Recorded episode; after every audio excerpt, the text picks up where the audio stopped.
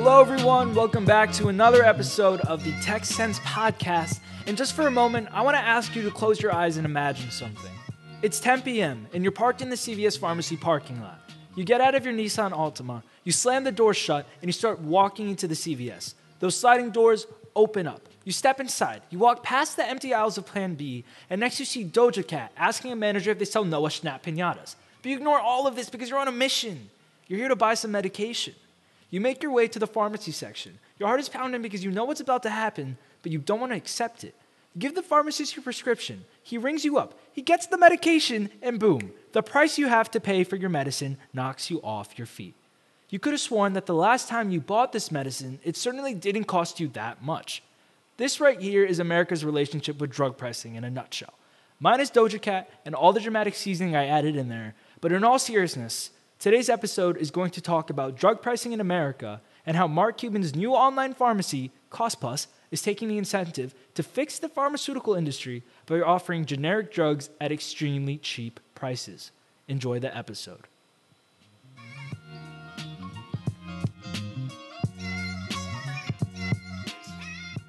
Okay, so like I've already established, drug pricing in America is a serious problem. Companies, for reasons that we'll get into later, love to constantly spike the prices of life saving medications. But the thing is, this isn't a global issue that all other nations experience too. Let's take a look at how the price of insulin in America compares to that of other countries. And it's worth mentioning that insulin isn't that all expensive to produce.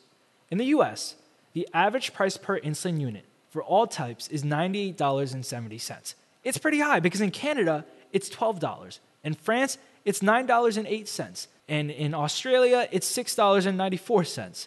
America is quite literally the StockX of drug pricing. Yes, our prices for insulin are outrageously higher than that of other countries. But it doesn't stop there. And let me show you why. Now, I want to take a look at the biggest pharmaceutical companies in our country and how they make money by manipulating the drug patent system. If you're wondering what drug patents are, I'll explain them through a quick little scenario. Let's say a CEO who's named Kim runs a pharmaceutical company that wants to create new prescription drugs to treat heartburn. So, Kim spends billions of dollars and years and years to develop this new drug. And finally, after so long, he's ready to release it into the market. But wait, there's just a small problem. Kim is worried that once the drug hits the market, other pharmaceutical companies may try to develop a cheaper variation of his unique drug.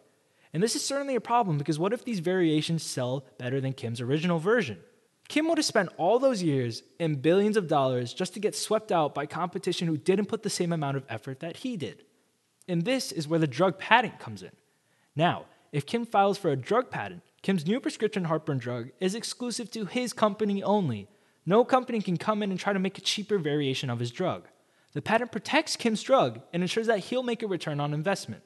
But the thing is that patents expire, and that would certainly hurt Kim because now other companies can come in dancing like Shah Rukh Khan, pick up Kim's drug, and sell their own version.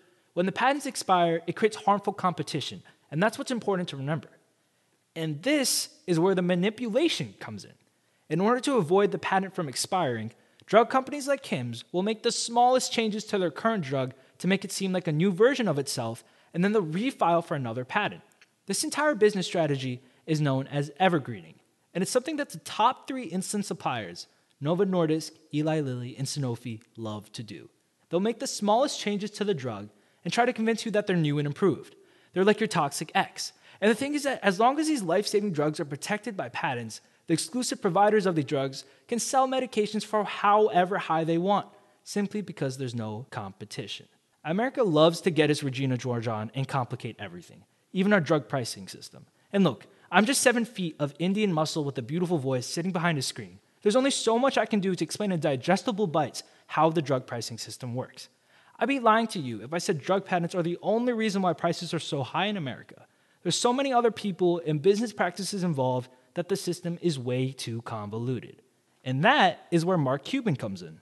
Cuban's new online pharmacy, named Cost Plus, is able to sell expensive medications for nearly more than half the original price to both uninsured and underinsured Americans, with absolutely no gimmicks. Cuban's pricing system is extremely straightforward and involves no middlemen. It takes the convoluted pricing system that we were talking about before and it just simplifies it. The pharmacy negotiates directly with the drug manufacturer and acquires the drug that they need. Then they apply a small 15% markup to the drug, along with a small shipping fee and a small pharmacy fee, and the end result is a drug that's affordable and accessible. For example, imatinib, a drug that is used to treat types of leukemia, retails for around $2,000.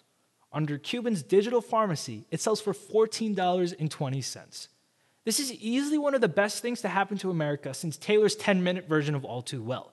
Cuban is set. He's rich. He can run his company with low profit margins and not worrying about maximizing his profits. This is probably the closest that we'll ever get to achieving compassionate capitalism. That life saving drug that your mom, dad, or literally anyone you care about is now much more affordable through Cuban's pharmacy. Now, since the company is still in its early stages, there are obviously some drawbacks. For one, the selections of medicines offered by the pharmacy are limited, and it's hard for the pharmacy to add new medications because manufacturers are scared to lose their business with some of the bigger players. However, Cuban has a solid plan to overcome these obstacles and plans to launch CostPlus's own PBM. I can get into PBMs in another episode, but basically, CostPlus's own PBM would allow Cuban to increase his market share in the pharmaceutical industry and diversify the medications that he offers. Cuban even said that he's not worried about bigger competitors like Walmart or Amazon squashing CostPlus, because if they do, then they need to beat his pricing. And at the end of the day, if someone's able to offer cheaper prices, then it's still a win, and it's a step closer to fixing the pharmaceutical industry. Thank you for listening.